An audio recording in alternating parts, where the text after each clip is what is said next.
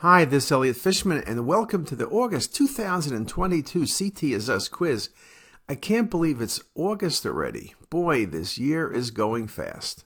Anyway, hope you're having a pleasant summer with all the craziness, and let's take a look at 10 cases and see how you guys are doing. The most likely diagnosis in this case is, if you look at the pancreas, you see the pancreas is diffuse fatty infiltrated. But not only is it fatty infiltrated, but you notice the pancreatic volume, the shape of the pancreas is maintained because you can see the stomach and the small bowel. Now, if you had chronic pancreatitis, the pancreas is atrophic.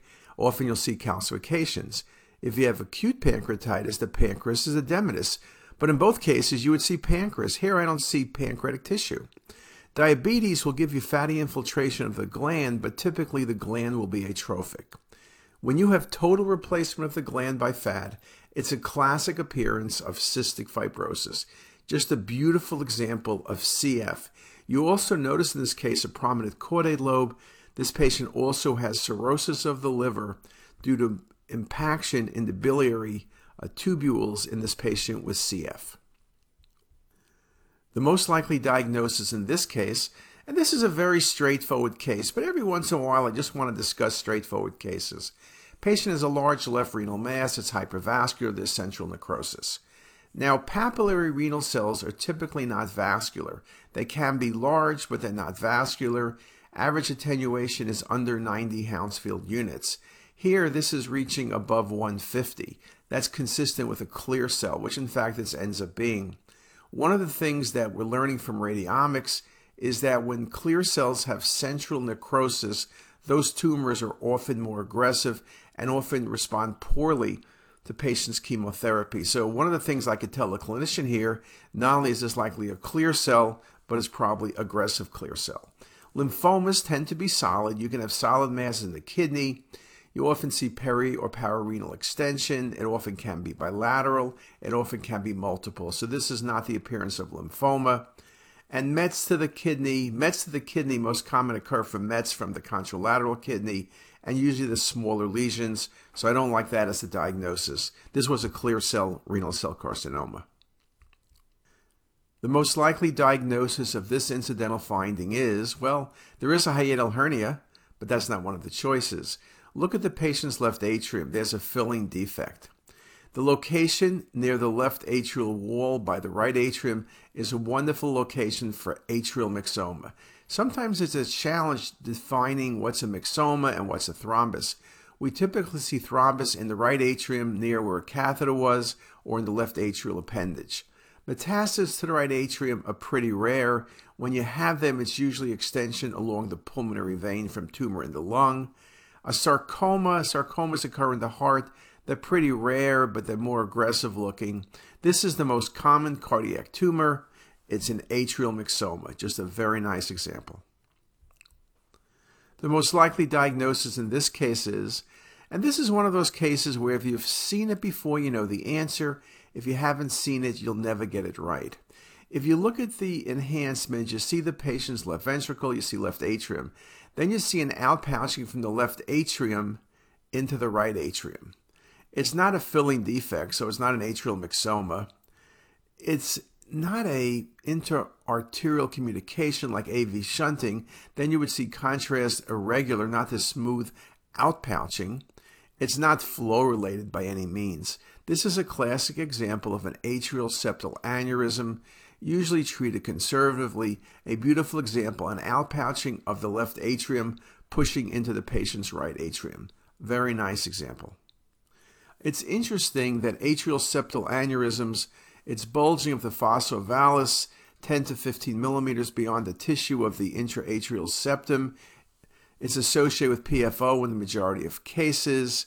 If unfilled with opacified blood, then it can mimic an intracardiac mass. It's interesting, it's a rare but well-localized saccular deformity of the atrial septum. Again, it's something we see occasionally on CT, but it's very important to recognize. The initial CT descriptions only were in 2006, so something very important to recognize so you don't confuse it with other pathology. The least likely diagnosis in this case, What I see on the axials and on the 3D axials with volume rendering is a complex cystic lesion of the spleen with septations. There's no solid component, there's no enhancement. Lymphoma would be more solid, not so cystic. Hemangiomas typically are vascular, not so cystic. And hamartomas are typically more solid. But again, you know, hemangiomas and hamartomas can be somewhat cystic. But the one thing this can't be is lymphoma. I've never seen a lymphoma so cystic. In fact, what this is cystic lesions, septations. You want to be thinking lymphangioma, and this was a splenic lymphangioma. But the least likely thing would have been a lymphoma. In this patient with right upper quadrant pain, the lesion in the antrum of the stomach was, you see a 1 centimeter or so lesion on the axials, but particularly well on the coronal. It could be like a polypoid lesion, like an adenoma. That's a possibility. It doesn't really look like an ulcer, and it doesn't look like focal inflammation. Other things you can see in the stomach in that location are heterotopic pancreas. Often heterotopic pancreas will enhance, but it's not always enhancing much, and it's most common in the duodenum as well as in the antrum of the stomach, and this was a great example of heterotopic pancreas. Again, it's a great mimicker because you would put that in the differential perhaps, but you would still need endoscopy to make sure the lesion wasn't something else. Great case. The most likely diagnosis in this patient with weight loss is, well, you look at the stomach and you say, oh my goodness, the stomach is markedly thickened. When it's that thickened, my first thought is lymphoma. It's just too bulky for adenocarcinoma. GIST tumors are eccentric, and this surely is not gastritis. What you also see in this case are large pericardiac nodes. There's ascites, there's also large nodes in the celiac axis region. When you have a gastric mass with bulky nodes or a gastric mass with pericardiac nodes, I'm always thinking about lymphoma, and this indeed is an excellent example of gastric lymphoma. The least likely diagnosis in this case is, and this is difficult to do with two images, but you see a large bulky mass in a patient who was referred actually to a pancreatic cancer conference for a pancreatic cancer. But you'll notice there's no significant ductilitation in the liver, and it's kind of a little bit eccentric for what would typically be a pancreatic mass. And pancreatic adenocarcinoma is usually not this large. I guess you could think about a neuroendocrine pancreatic tumor, though they're usually vascular, but maybe this is one of those relatively not very vascular lesions. This could be lymphoma, right? Big bulky nodes in the peripancreatic region. It could be a GIST tumor. I've showed you a number of GIST tumors which simulate pancreatic cancers, and they're very large, and you don't think about that it's coming from the duodenum. That's a good thought. And melanoma can involve the duodenum and peripancreatic region with bulky tumor and adenopathy. The one thing this is not going to be is a pancreatic adenocarcinoma, so that's the least likely diagnosis. In fact, this was metastatic melanoma. I've now seen probably a half dozen cases with large bulky tumors in the peripancreatic region, possibly involving duodenum, which were melanoma.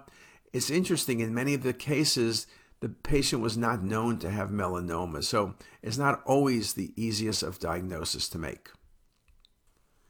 The most likely diagnosis in this case, axial and coronal views, you're seeing a mass involving small bowel in the right lower quadrant. There's nodes in the mesentery. There's also masses in the left lower quadrant. So what could this be? Adenocarcinoma, small bowel tumors, any of those lesions could be adenocarcinoma. The bulky adenopathy is uncommon, but also adenocarcinoma usually involves a single loop of bowel, so that's uncommon. GIST tumors also tend to be exophytic, not this differential infiltration. Also, GIST tumors tend to be solitary. This is surely not Crohn's disease. The differential diagnosis would be lymphoma versus melanoma. Remember, metastatic melanoma, small bowel, often multiple lesions. Lymphoma can be multiple. Lymphoma, as well as melanoma, can have bulky adenopathy. And in many ways, lymphoma and melanoma can mirror the appearance of each other. Since the only choice here is a metastatic melanoma, that indeed is the correct answer. The most likely diagnosis in this case, very nice classic example, hypervascular mass in the patient's right adrenal gland. You can see it on the axial or on the coronal MIP. In theory, if the patient had renal cell carcinoma, it could be metastatic renal cell. It's surely not an adenoma, and it's surely not lymphoma. Lymphoma of the adrenal is usually bilateral, but it's hypovascular. Here, this hypervascular lesion and the kidneys are there. My best bet is pheochromocytoma, and this was a classic pheochromocytoma. So with that, I've given you 10 cases. We're in the dog days of August. I hope you're having a great summer. September is approaching, and kids will be going back to school. Our fellows are in their second month, and I hope you guys are doing well. And with that, have a great day. If you like this video, make sure to subscribe to the CT is Us YouTube channel. You can also visit us at ctsus.com for even more videos, plus quizzes, pearls, protocols, and oh so much more. We're also in the App Store and have well over a dozen apps for iPhone and iPad, all completely free. Thanks for watching.